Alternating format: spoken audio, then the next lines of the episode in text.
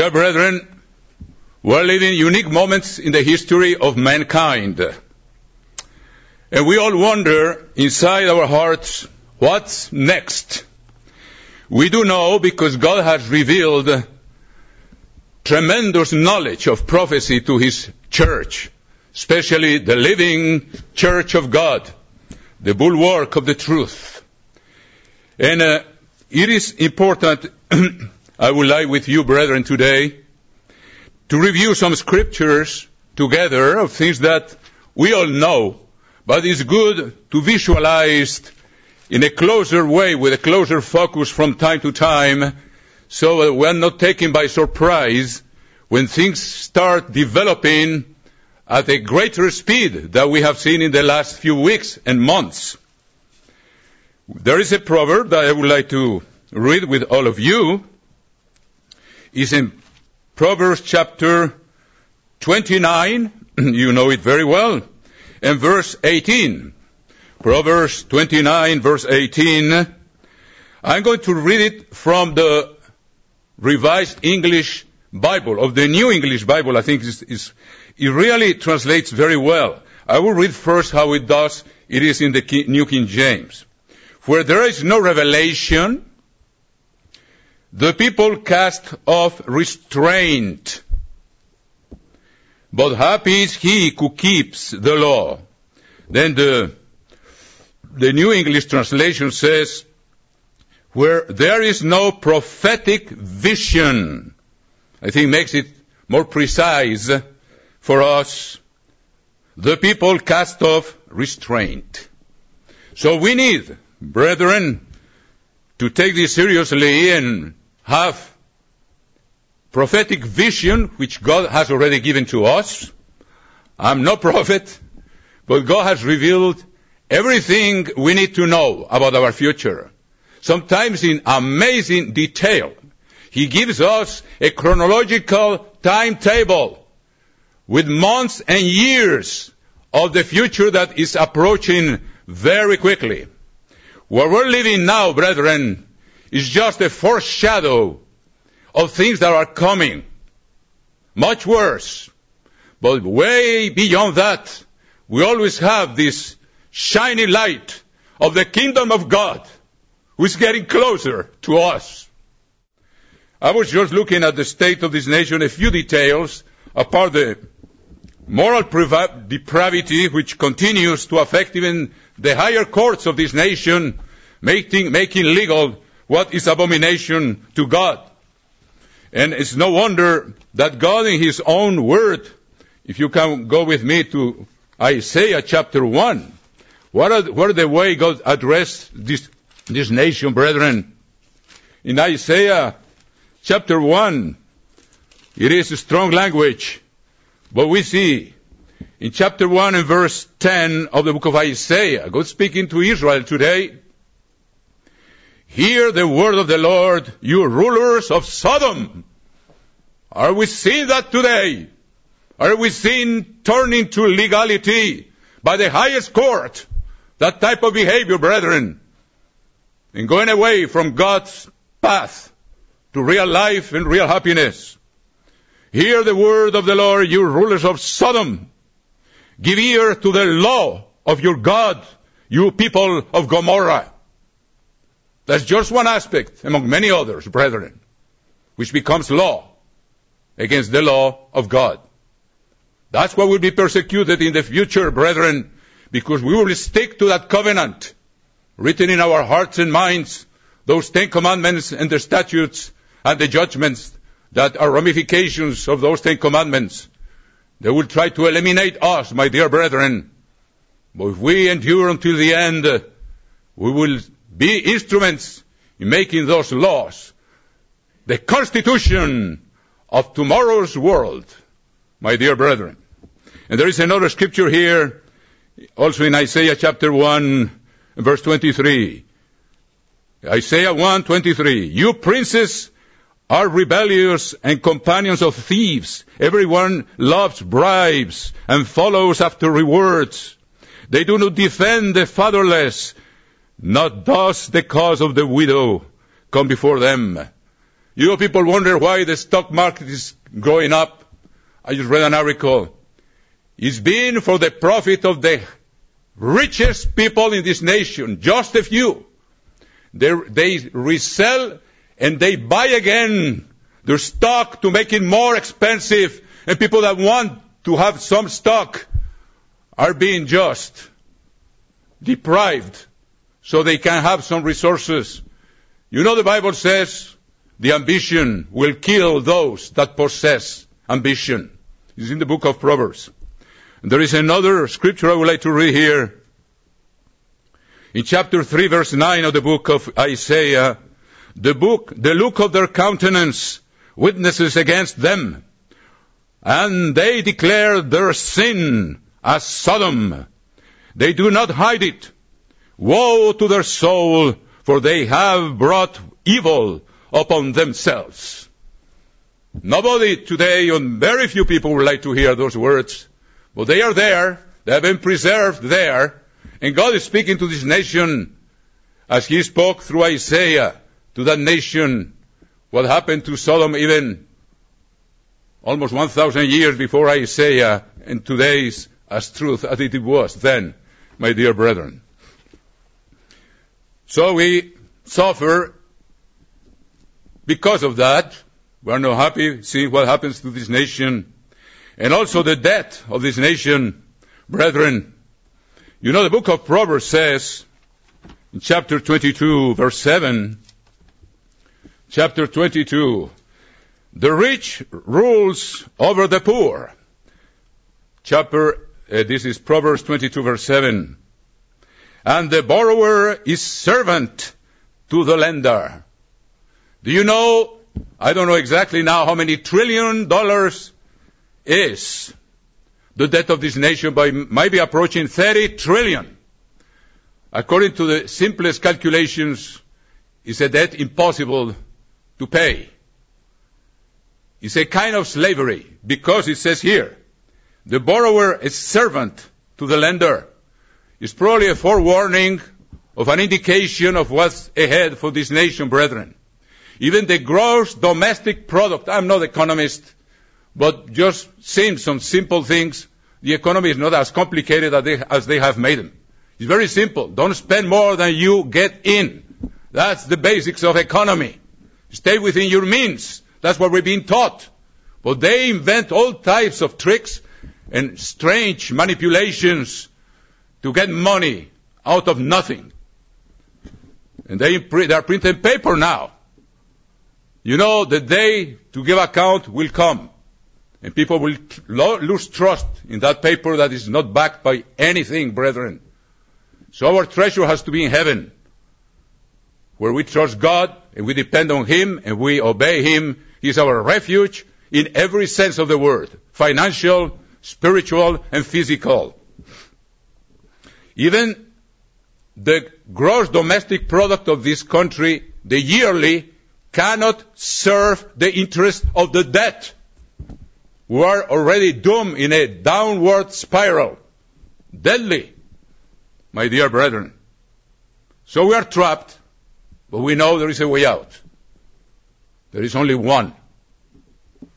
As we said in the sermonette, is to be ambassadors for Christ and let the shine of the light of God shine through us and in our environment in every sense. That's our mission. So, brethren, and there is also in this nation, I was amazed with the paralysis of the economy, you see here in this magazine, The Week, it says, free fall. Is the U.S. economy headed for a second Great Depression? Even Mr. Gerald Weston mentioned that word in his latest update to this world.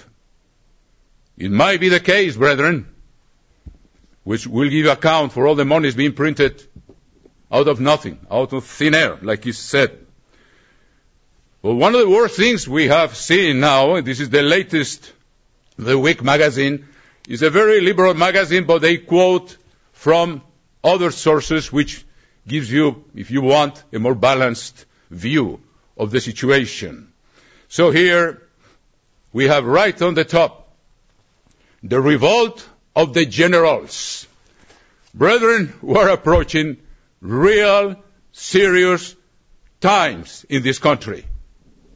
Jesus Christ said, and I invite you, brethren, to follow me to Matthew chapter 12.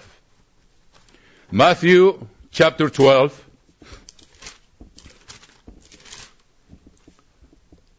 And verse 23. Matthew chapter 12 and verse 23.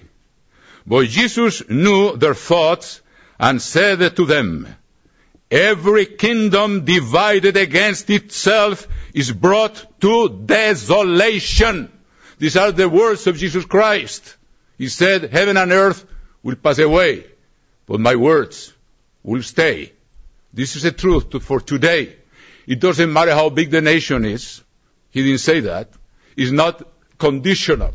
It's just a plain statement full of wisdom coming from the mouth of God Himself, the Word of God.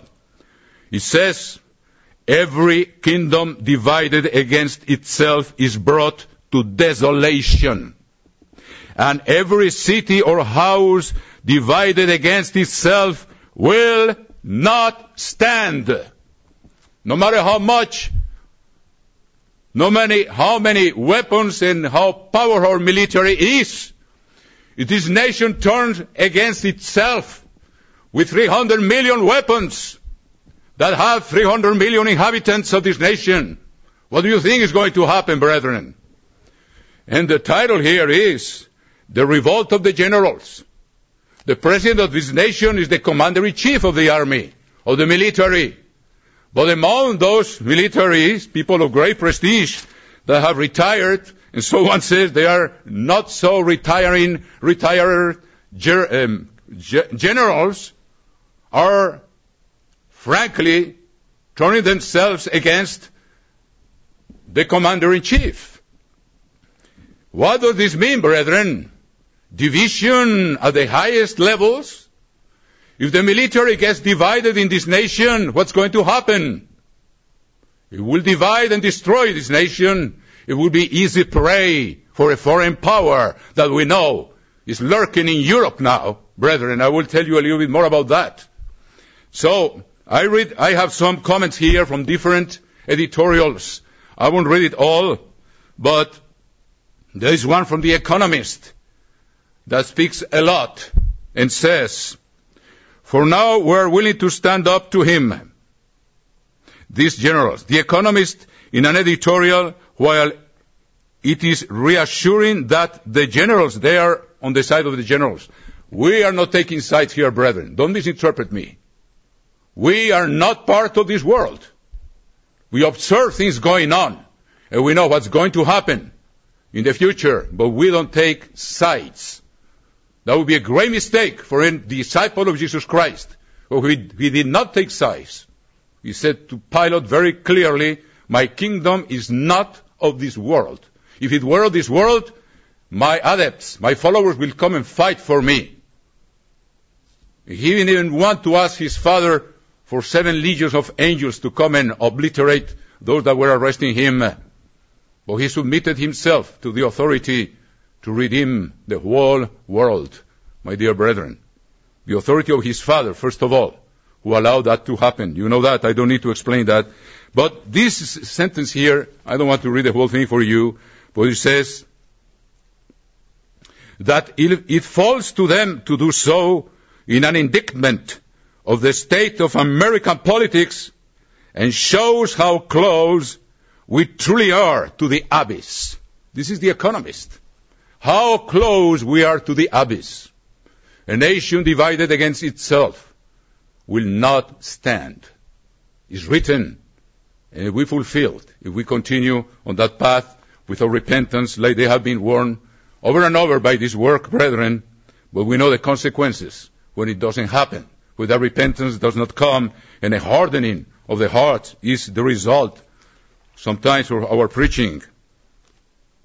So, brethren, we are in a serious condition in this nation. Now, There's one more aspect I want to point out to you. Yes, a nation divided against itself will not stand. Will be an easy prey, an easy fulfillment to the prophecy God gave through Moses. We'll read just a little bit. You know these prophecies very well, but it's good to reflect on those. Chapter 28 of the book of Deuteronomy. Chapter 28 of the book of Deuteronomy.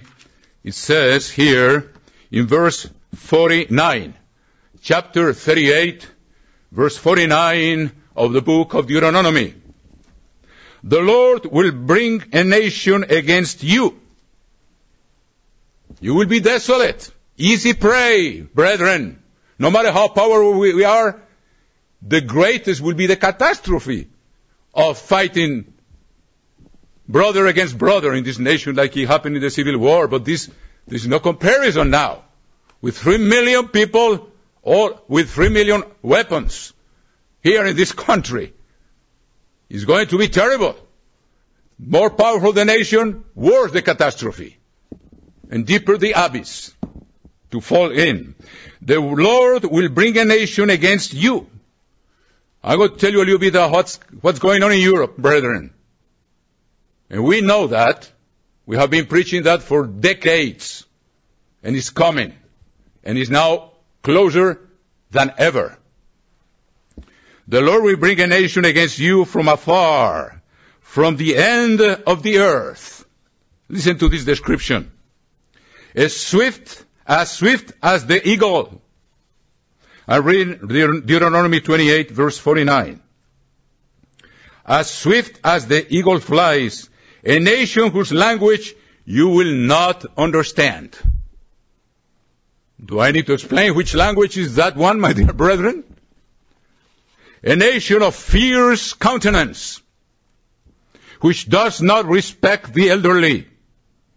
You have seen in the movies about the Second War and the concentration camps. Nor show favor to the young. The well shall eat the increase of your livestock and the produce of your land until you are destroyed. Easy prey. And you know the rest of the prophecies, brethren, what the end will be. But we know beyond that, the restoration will come, and this nation will flourish again. Christ will renew the face of the earth. He will make the whole earth a paradise. And probably these tribes the few survivors that will stay after this tribulation that is coming, once they grow, there is a prophecy in Isaiah 49, I think, make room for us. We don't have enough room here. You know, the Holy Land is a very narrow stretch of land. And God, in all probability, will populate again these lands, completely transformed in a paradise. It will be a glorious future. That's what we always have to contrast with the immediate future, my dear brethren. So we have hope day by day. So, what's going on in Europe now, brethren? This is the first time in the history of mankind, as long, as far as we know, where the whole, the economy of the whole planet has been paralyzed by a pandemic. That's a forewarning of what's to come. Brethren, we had a pandemic. In this country, over 120,000 people have died already. But also we know they will be brought back to life in a paradise, in a very different world, brethren. In a, in a world where there will be peace and love of humanity, no matter their origins or the, the ethnic background. It will be a very different world, my dear friends. So, what's going on in Europe? The word in Europe, they are looking for leadership that take Europe out of the terrible distress of the lockdown and the confinement and the paralysis of the economy. I'm going to read to you how this was the opportunity of Adolf Hitler. During the Great Depression of 1929, what was it that brought him real, really to the forefront of German politics and where he became the figure he became for that people before the Second War? Here I have our history book of Ambassador College. You know, history is history, and this is still a very interesting book I read from time to time. Here, I'm going to read to you a little synthesis of how the economic, the financial situation of Europe and the world, because of the Great Depression that affected at that time in 1929 the Western world, it did cause consequences in other parts of the world, of course, but not, not what we're seeing today. Not the paralysis of the order we are seeing today.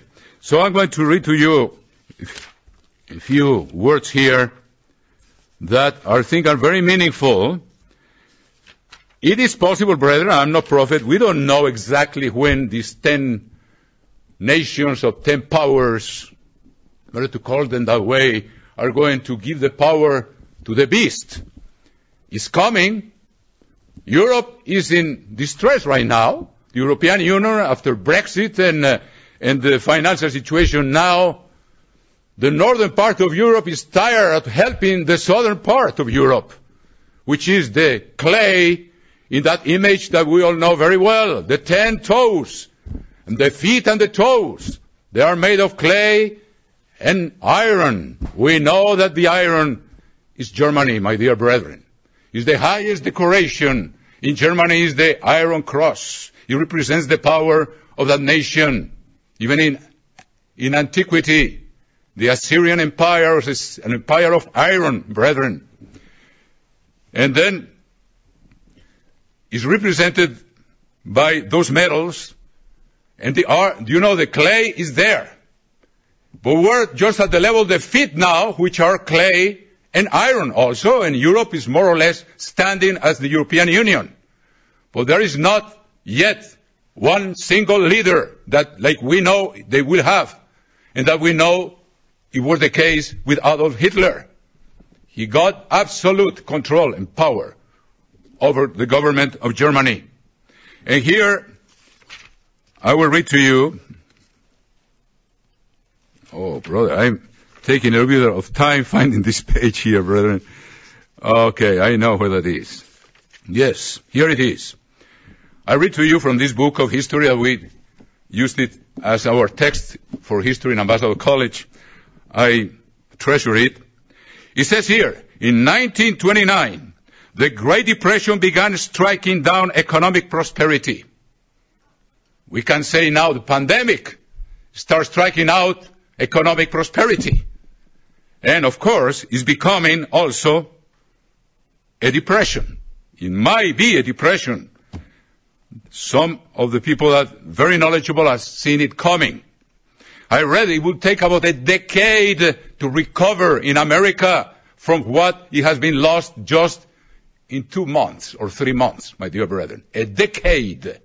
So, in 1929, the Great Depression began striking down economic prosperity.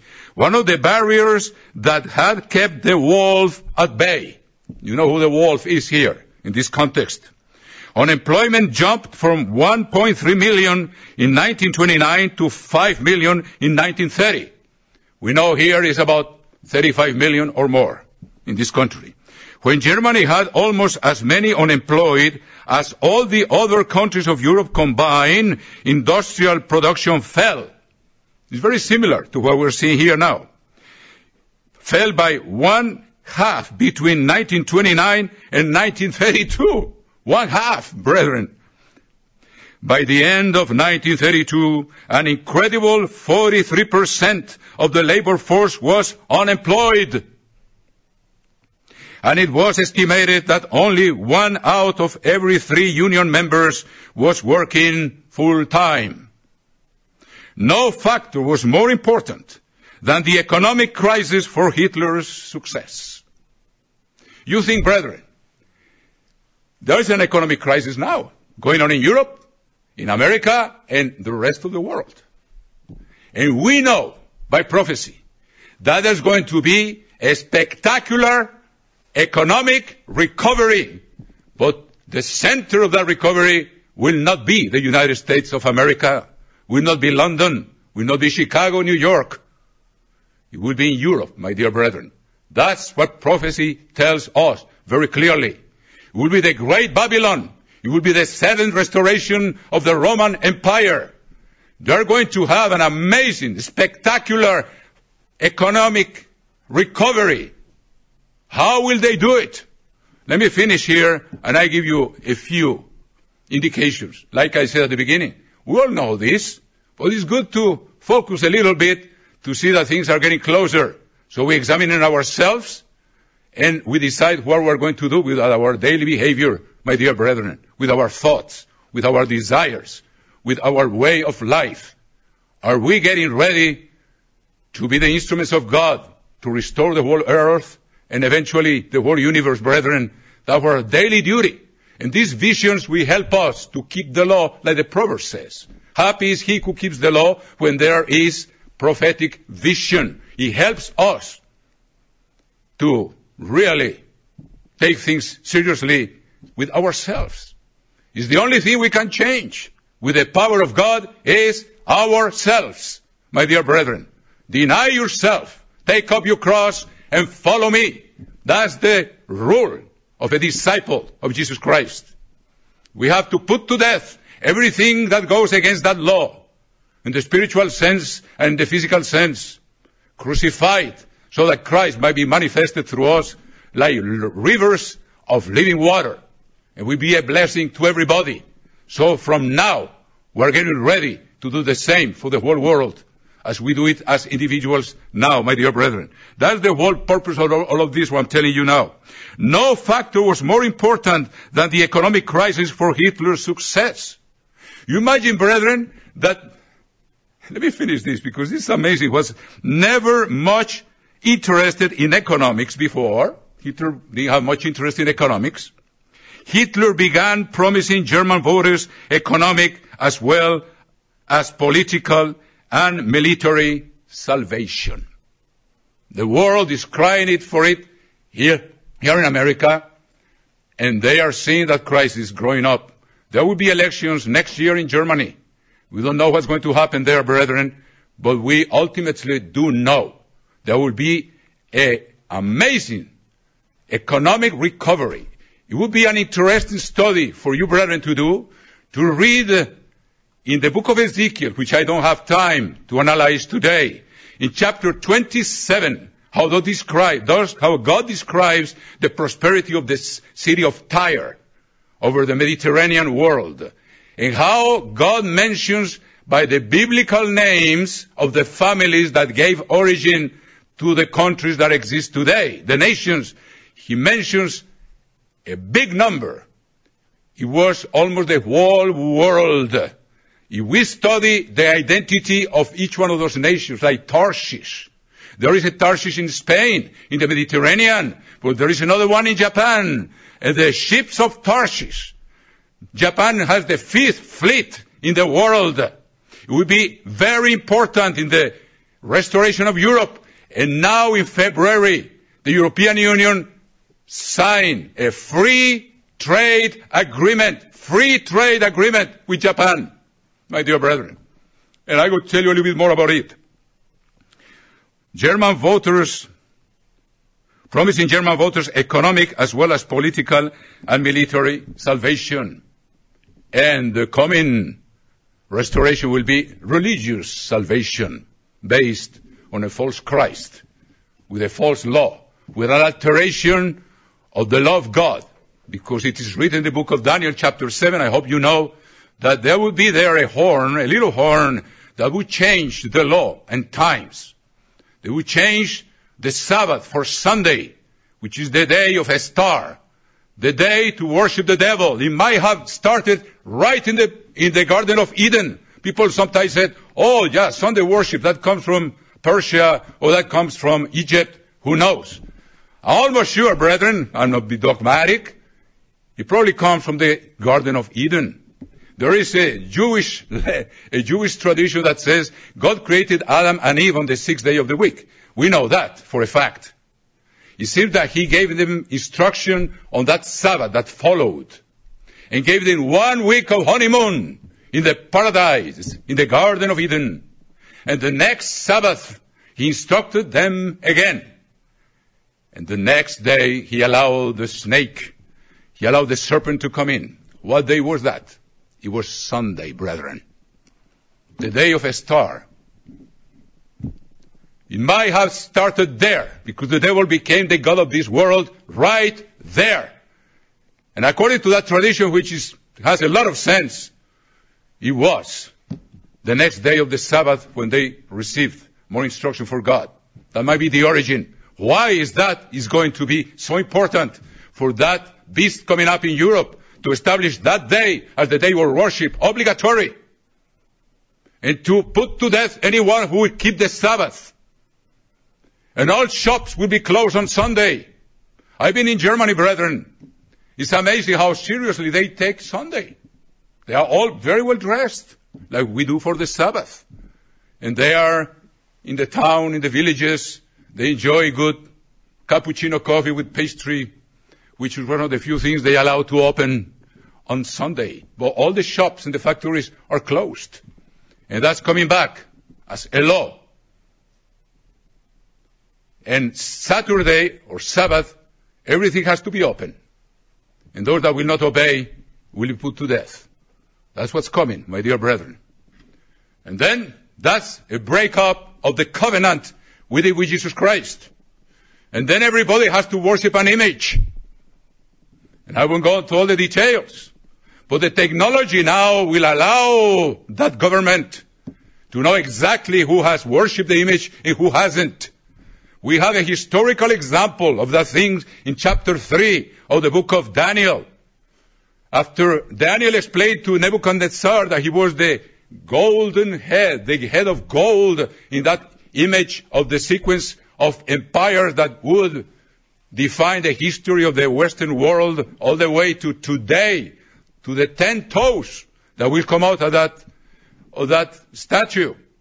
Nebuchadnezzar erected a statue of gold, six, 66 feet high, or six, there are two sixes there. Isn't that interesting? And there will be another image that has to be worshipped that have three sixes. I'm going to read to you. Yeah, chapter three of the book is a historical example that we have to keep in mind how God teaches us lessons, my dear brethren. Is the statue of a man that the Bible says a kingdom can be a kingdom, a nation, or many nations if it's an empire. But the king of that kingdom, they can be exchangeable. Jesus Christ said the kingdom of God is among you. He was referring to him who was the king of the world tomorrow, of the kingdom of God. So in the Bible, in, you can read that in Daniel 7, it says there will be a fourth kingdom. And then after he says, these are four kings. So a kingdom and a king are exchangeable, if that's the right word, in prophecy, my dear brethren. But here, in chapter 3 of the book of Daniel, says Nebuchadnezzar, the king, made an image of gold right after the explanation of the, of the dream. He went up, literally went up to his head. He said, made an image of gold whose height was 60 cubits. That's one six. And its with six cubits. It's interesting. Two sixes. That's the second Babylon. For the third one will be three sixes. It will be the name of a man. And it will be obligatory to worship that image, brethren. And it happened, there are so many things to say. With Antiochus Epiphanes, who put an image of Zeus, or Jupiter, Olympus, right in the altar of sacrifices, and sacrifice swine upon it. Something similar is coming, although we know the abomination of desolation will be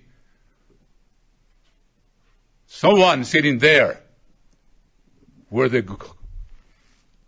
where the Holy of Holies was supposed to be, the holy place. They will know where it is. Now they still argue about it in Jerusalem. But Christ said the abomination of desolation will be in the holy place. We know there is a battle coming up in heaven.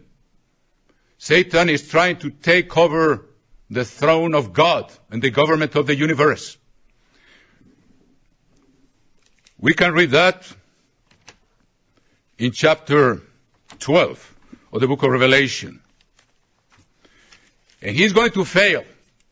But he's doing, going to make sure he, in the body of, of a human that will accept him, like Hitler did, he will sit in the place where the Holy of Holies was supposed to be, in Jerusalem, when sacrifices start, and he will stop them. We know all those things, brethren, that are coming. But we know what's beyond there. So let's, I'm just giving you several aspects of things that are coming. So we look at things in a more concentrated focus and apply it to our personal lives, like the proverb at the beginning of the sermon. Where there is no prophetic vision, people cast off restraint, but happy is he who keeps the law. And that's the key. And not only to keep it, but to keep it right what God says, with all your soul and with all your heart. No in a lukewarm way, which will give a nausea to Jesus Christ. He said, you will find me.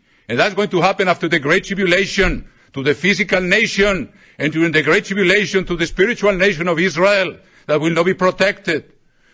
If we don't do it now, we will learn to do it when our lives are at stake day by day. And we'll seek God with all our heart and with all our mind and our soul. And we will obey that commandment, the greatest of all. That's how God wants to be worshipped. Not in a lukewarm manner, with a passion, with our whole being. Sometimes we will not understand it because of the life we live today. We are drunk with distractions. Brethren, we don't have enough time to spend with God. We don't have enough time to, do, to fast more often. And when we fast, to really get close to Him. Remember, when Christ fasted, He got to the desert. And He explained to the disciples, when I'm taken away from you, you will fast. Because fasting, the purpose, fundamental purpose is to get close to God. Let these things that we're talking today help us to be more diligent. What did, what did Christ did? Our example. He got far from the world. He got close to God in the solitude of the wilderness. What did Moses do? He went away from the crowd, climbed the mountain, and stayed there with God. Him and God alone. Do we have time for that today, brethren? Can we turn off the cell phone? Can we turn off the computer and say this day is for God? What did Elijah do? Walk farther and farther and farther from Israel until he reached Mount Sinai. Isn't that an example of the first thing we have to keep in mind when we're going to fast?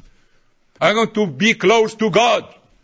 And the world is not going to fall if I turn off the computer for 24 or 36 hours. It will be good 36, better than 24. It's just two meals. It's not much. All of that, brethren, we don't have enough time. We're too busy with things. Remember Martha and Mary? Martha was very busy. And it's not a question of not being diligent, but it's a question of priority. First things first. I'm reading with my son the seven habits of highly effective people. We're, we're learning tremendous lesson. It's all taken from the Bible. That man was a diligent stu- student of the Bible. And he put it in a language that people would not clearly identify so they wouldn't reject it. And now they're celebrating 30 years of the publishing of that book because it has changed many lives. When they, he teaches by logic how to put to work God's way and how the results are there, undeniable. And if you break the rules, you are breaking ourselves. You break yourself. Anyway, there are many things to, say, to be said. I don't remember where I was going to tell you now, but I tell you this thing, brethren.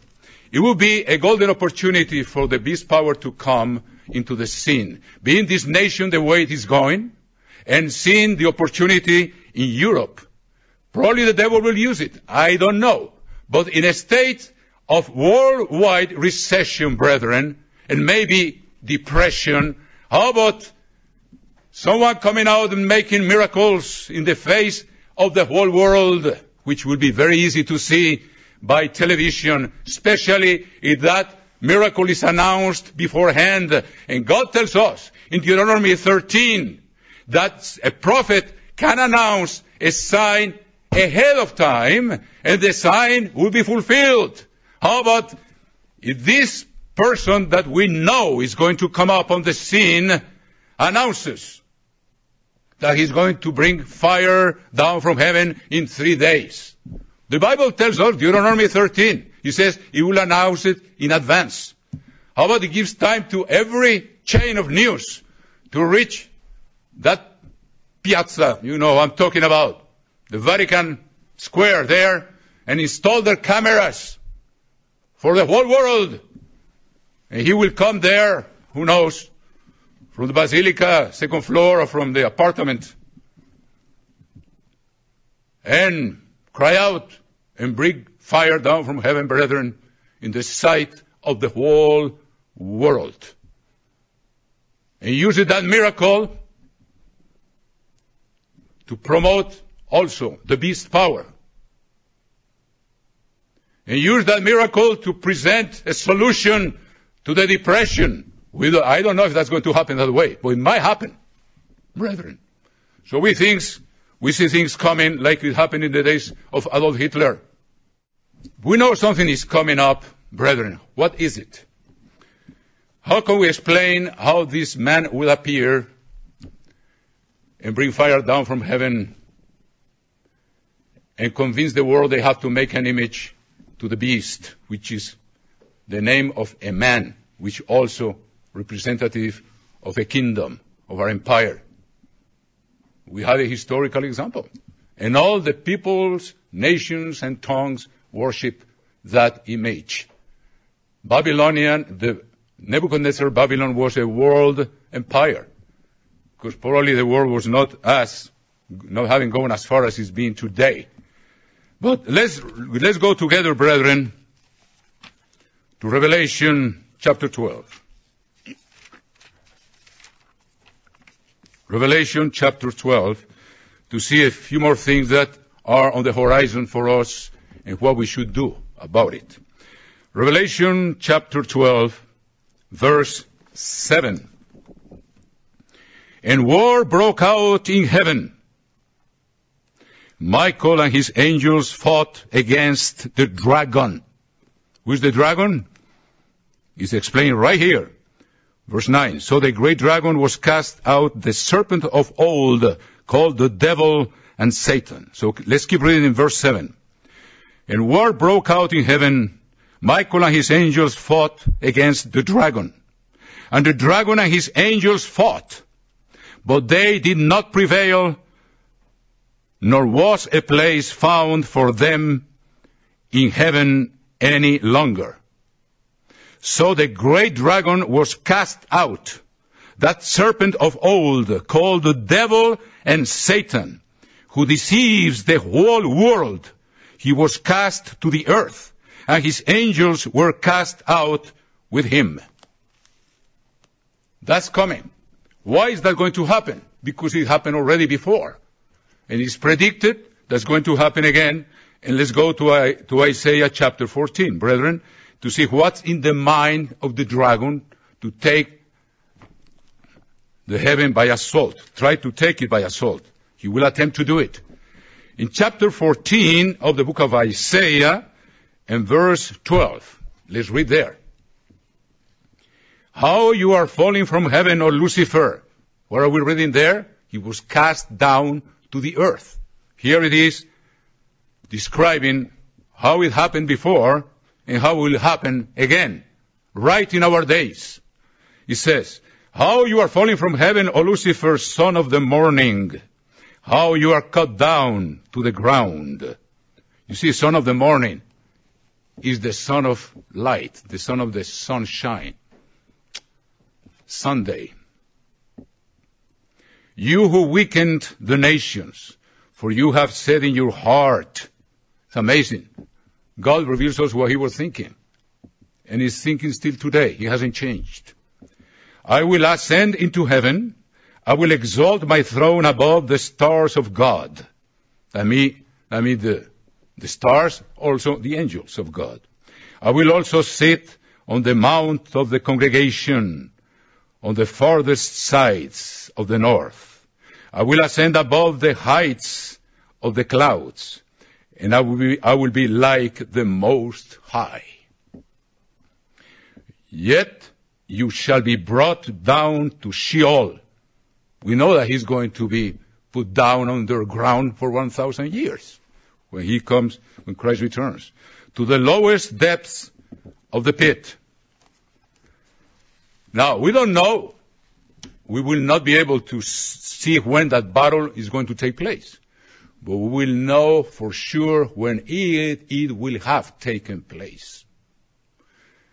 It's very possible, brethren, the devil, he knows things are getting ripe for the end time to develop a great speed and the return of Christ is at hand.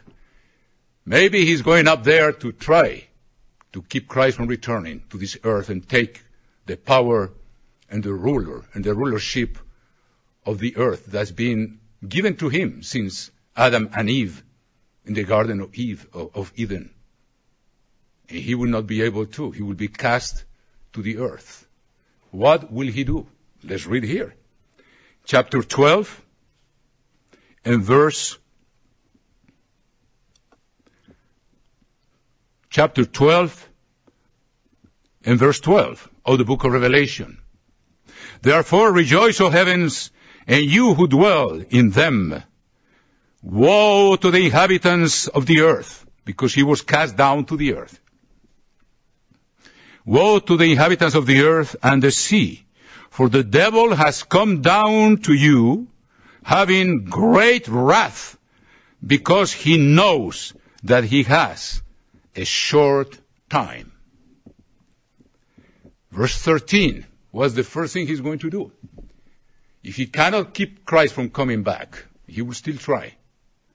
He will come to eliminate those that will take the authority and the rulership of this world. He would like to kill them. And that's what we have seen in the history of humankind throughout the centuries. How many times, even in the Bible, you read that the son of a certain king came up, and the first thing he did was to kill all his brothers, so he'll get the power. That's how humans function under the sway of the devil.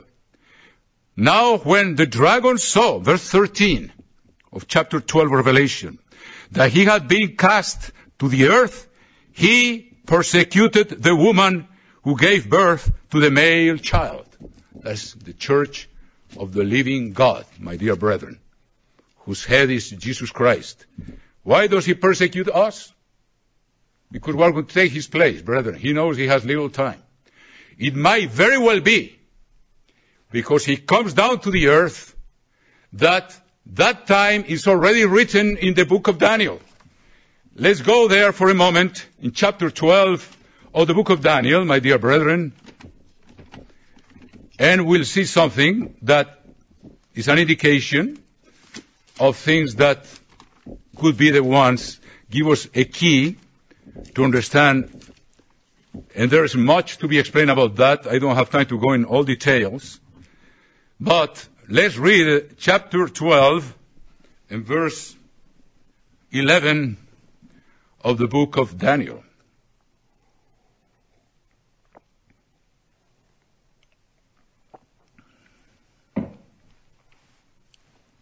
And from the time that the daily sacrifice is taken away and the abomination of desolation is set up, there shall be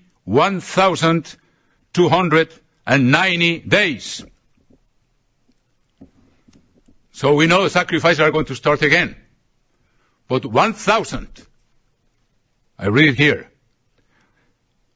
1,290 days before the return of Jesus Christ, like the church has explained over and over from the times of Mr. Armstrong who understood this. When the sacrifices are stopped, we have, we can start counting 1,290 days for the return of Jesus Christ. By then we will know pretty close the day of his return. Now we don't know yet. Verse 12. Blessed is he who waits and comes to 1,335 days. That's 45 days before the sacrifices are stopped. Why does it say that? It's very possible, and the church has explained too, that this means the beginning of a persecution. So what the devil has to do to persecute us, he cannot do it himself directly. He's in a state of restriction. They are in chains of darkness, but they can influence humanity. He will have an instrument ready when he is cast down to be able to act like he did. He used Adolf Hitler to, to kill six million Jews. Now he's going to use the false prophet and the beast to kill the spiritual Jews that are going to replace him on the rulership of this world. That's as simple as that. It's very possible that when he's cast down, the little time that he knows that is left for him is 1,335 days. And then he has to enter into the false prophet and give him the power to bring fire down from heaven. He has that power. When you read the book of Job, you know that fire came down from heaven when God gave him permission to destroy everything that Job owned. And his flocks were destroyed by what people thought was fire from God. You can read that in the book of Job. And when people are going to see fire coming down from heaven, and everybody's going to see that it's real, coming there to the center of that plaza. It's going to be an amazing thing, my dear brethren. And he's going to use that. But the one who is doing that is the one he's going to use to start a persecution against what the Bible says that he will persecute the church of the living God. As soon as he's cast down, but he needs a human instrument like he used Hitler for the physical Jews, this time will be directly to the spiritual Jews, my dear brethren. We're going to replace him. I have here the booklet, Revelation, the Mystery Unveiled. Amazing revelation for us, my dear brethren. And I'm going to read what it says here, right in this booklet, on page 20, at the end of the chapter about the four horsemen of Revelation. Page 20 of the book, Revelation, the mystery unveiled.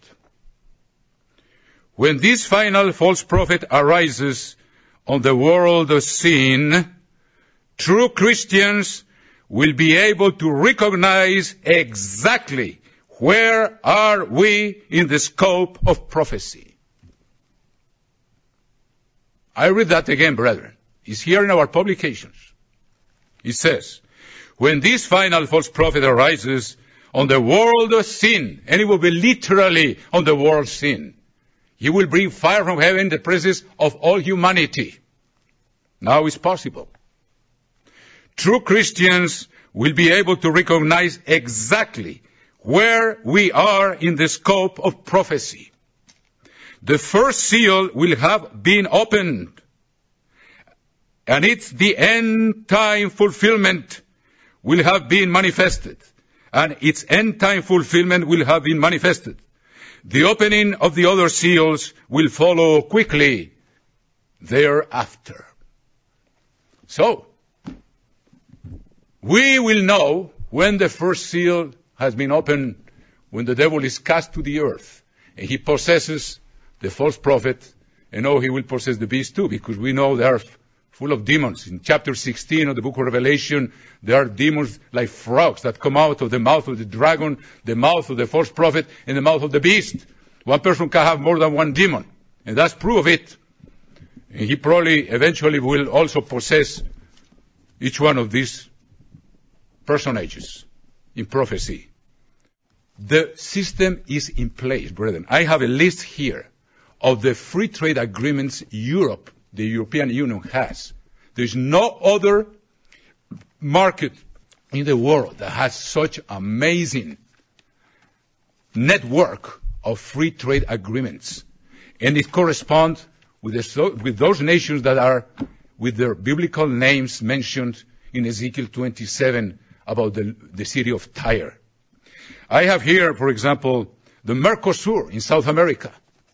All of South America, the main states, the world are part, active part of Mercosur is an alliance, a commercial, and inter, you know, business exchange alliance in South America to facilitate international trade and to knock down custom barriers, to improve, you know, the economic uh, the standard of living, especially of the rich. But it will be such an opportunity also that the poor maybe will be also benefited, but not, like in the kingdom of God. This, this Mercosur, they, they have just signed a free trade agreement. All of South America, the main nations are Argentina, Brazil, Paraguay, and Uruguay. Venezuela was part of it, but it's been eliminated for more than one reason. And the rest of South America are the associate states. And they will become, surely they all will become one part of the whole thing to have free trade with Europe, where they will export their merchandise without custom barriers. That's going to bring, like I told you, an amazing economic recovery, my dear friends, with that strategy. And then the rest of South America is part of Mercosur. And in Central America, they have another association. They also have a free trade agreement with Europe. And their goal is to reduce 70% of all the taxes of the custom duties and to completely eliminate them. The United States does not have a free trade agreement with Europe, but Canada has one, my dear brethren. Amazing. And Australia has one, and New Zealand has one, and Africa has one. I know, I'm going to, they are all here. The Lebanon, even the Middle East. And you read all those nations are mentioned in Ezekiel 27 by the names of the patriarchs according to the Bible. Even Meshech, even Moscow. Remember that Hitler wrote, he signed a, a, a pact of non-aggression with Russia, with Stalin, with the Soviet Union, one week before the, the beginning of the, of the Second War. They signed an agreement. The beast power is going to have an agreement with everyone on the face of the earth, even with Russia. It's mentioned there, Meshech, Moscow. Still that name is there, brethren. Tobolsk, the first city after the Urals in Siberia. Togarma, part of Siberia, part of Bulgaria. I've been looking about those names. It's fascinating, brethren. And then Japan is part now, had a free trade agreement, and is mentioned over and over as one of the main instruments of commerce in this resurrection of economic prosperity that will be worldwide. But it will last less than three years, brethren. Why? Let's read.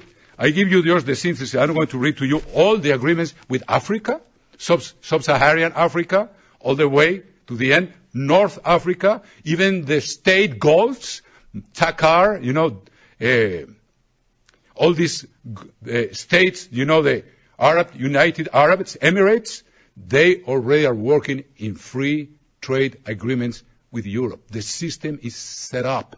The only thing that is needed is the appearance by miraculous power of this prophet and this beast power that will put to work that system, my brethren and that will eliminate and that everyone after a recession like one we had is, is going to be like in the book of Daniel. All the nations, people, nations and tongues prostrated themselves and worshiped the image. They won't have any problem doing it. Only a few people we have a problem with it and we cost their lives. But it's worth it, brethren. If we have our eyes in that kingdom that will be established, it will be a matter of months It will be resurrected. Like even the two witnesses, brethren. They will be resurrected three and a half days after they died. They will come up to eternal life when the seventh trumpet sounds. So I'm just giving to you these amazing things that are coming, brethren, just to focus them And the system in Europe is set up. I have a few. It says the opening of our regimen. This is a, I read this in the European Union web page.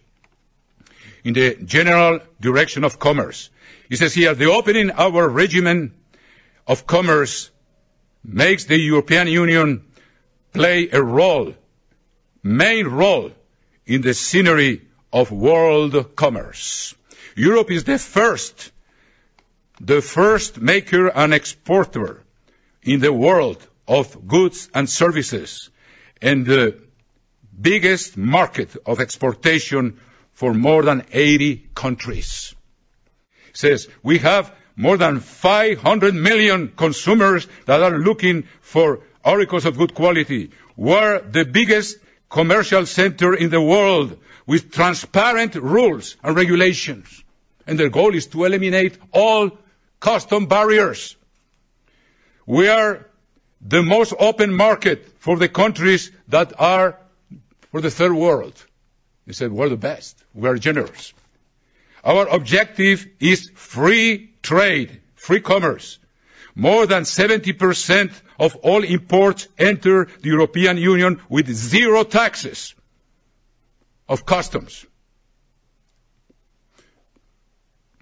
And he says, or with very reduced tariffs. We have the investment regimen the most open in the world. So, brethren, the system is set up. We are only have to wait for the appearance of that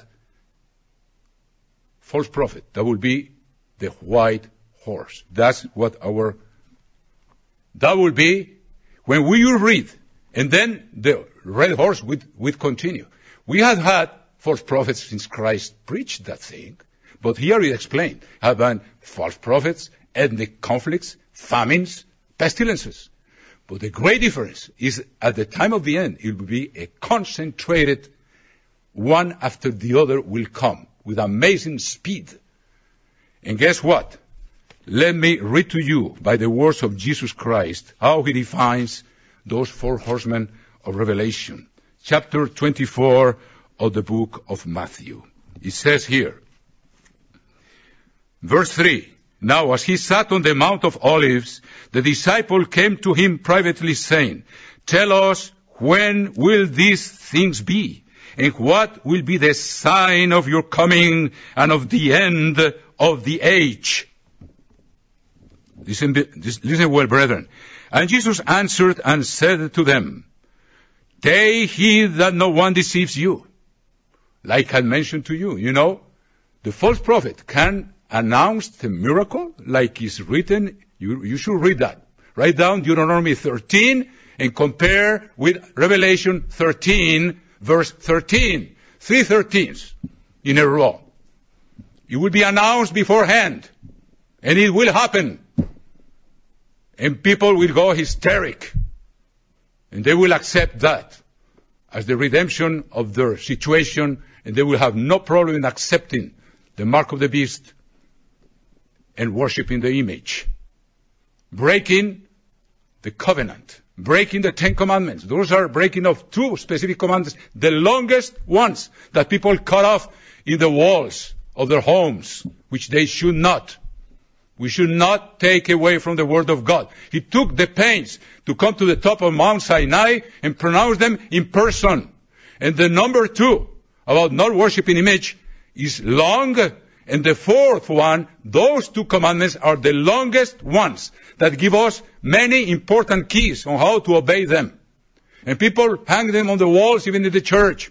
Keep the Sabbath holy. How can we take the rest of it from there? And the other about the images, number two, do not worship images or don't have idols.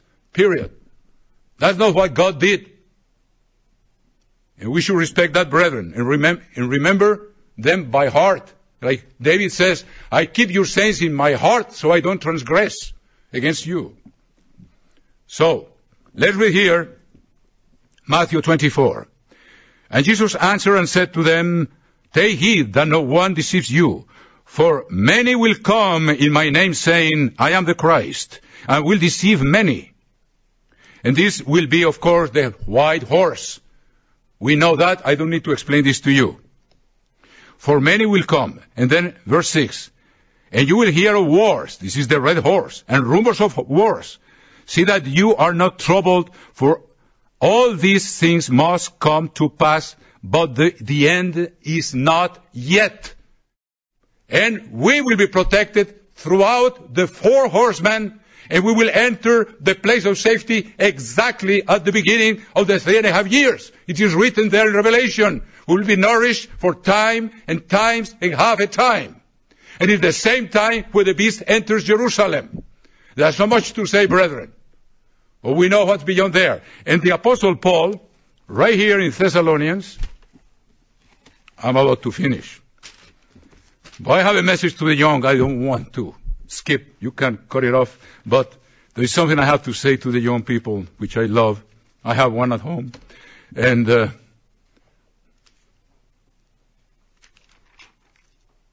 anyway, I forgot what I was going to say. But this is what's coming. Oh, First Thessalonians chapter 5. Let's read that. First Thessalonians chapter 5. It says how people will be so happy with the rulership of a false Christ, with a false law of God, and forcing everybody to break it and killing anyone who doesn't. So, that would be in chapter 5. Let's read. Chapter 5 of First Thessalonians, verse 1. But concerning the times and the seasons, brethren, you have no need that I should write to you. For you yourselves know perfectly that the day of the Lord, a day is one year. I don't need to quote you about seven scriptures that prove that. I hope you know them. The day of the Lord means the year of the Lord so comes as a thief in the night. For when they say peace and safety because they have an agreement with Russia, because they have an agreement with China, because the prosperity has reached to the utmost corners of the world. The Pax Romana will be there like it was in the times of the Roman Empire. And the free trade agreement, everybody can sell their products and they don't have to pay custom duties. Everyone will benefit. It's very wise. And he says, for when they say peace and safety, then sudden destruction comes upon them. The sound of the first trumpet. It will last one year. And the beast power will be in action, although it will start before the three and a half years, but will be in action in Jerusalem for 42 months, three and a half years. So this tremendous prosperity is going to last about two and a half years. And then the day of the Lord which will take care of all the world we have built since Adam and Eve based on the tree of good and evil will be eliminated and a new world will come up based on the eternal laws of God. They are eternal. You can read that in Psalm 111, 113, I think.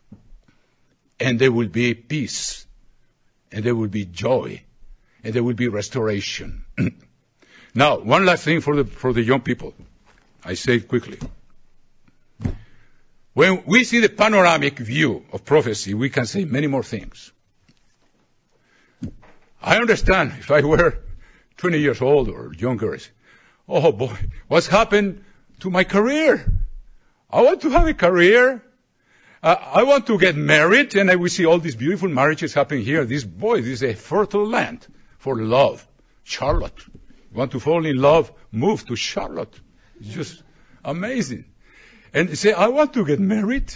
What's going to happen to my life? I tell you one thing, my dear friends, and I say it as shortly as I can.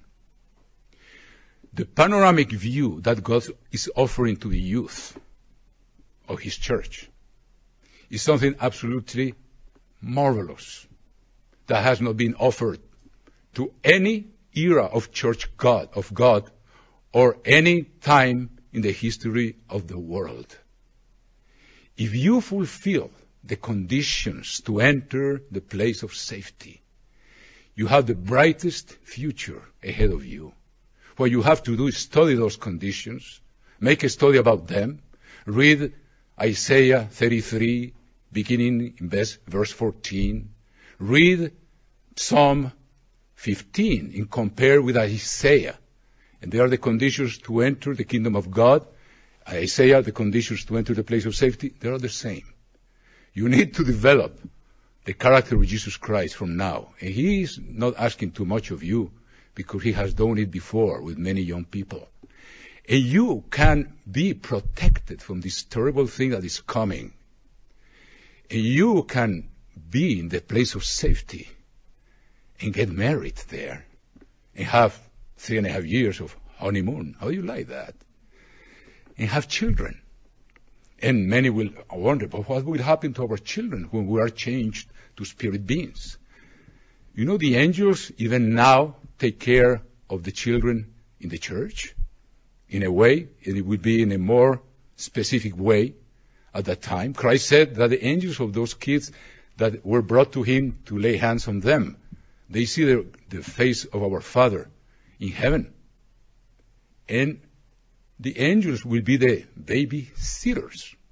They are sent as servants of those that will inherit salvation. If you get too busy with the business of Jesus Christ and, and the activities of a ruler, maybe you will be absent from your children for a while, but the angels will take care of them. They will be in good hands. Will be another marvelous world. And you will be able to see your children's children for 1,000 years. When does has that been offered to anyone? Until they join you in the family of God to rule not only this earth, but the universe with eternal happiness. That's what you have to put your eyes on. You have an opportunity, but you have to qualify for it with the power of God. Read Ezekiel 14. He will not save anyone because his father is a righteous man or his mother. You have to do your own homework with the help of the eternal God. If you don't have the Spirit yet, the Spirit is with you. It eventually will be in you because it's the promise. It's for the parents and their children, but they have a responsibility to put it to work in their own lives. And then you have a future, a brilliant future a marvelous future, brethren, that never has been offered to any generation in the history of mankind. So take good courage and be diligent in seeking God with all your hearts and all your minds, and you will be there and enjoy the most wonderful privilege and blessing ever offered to a generation in history. May the eternal and his peace with all of you.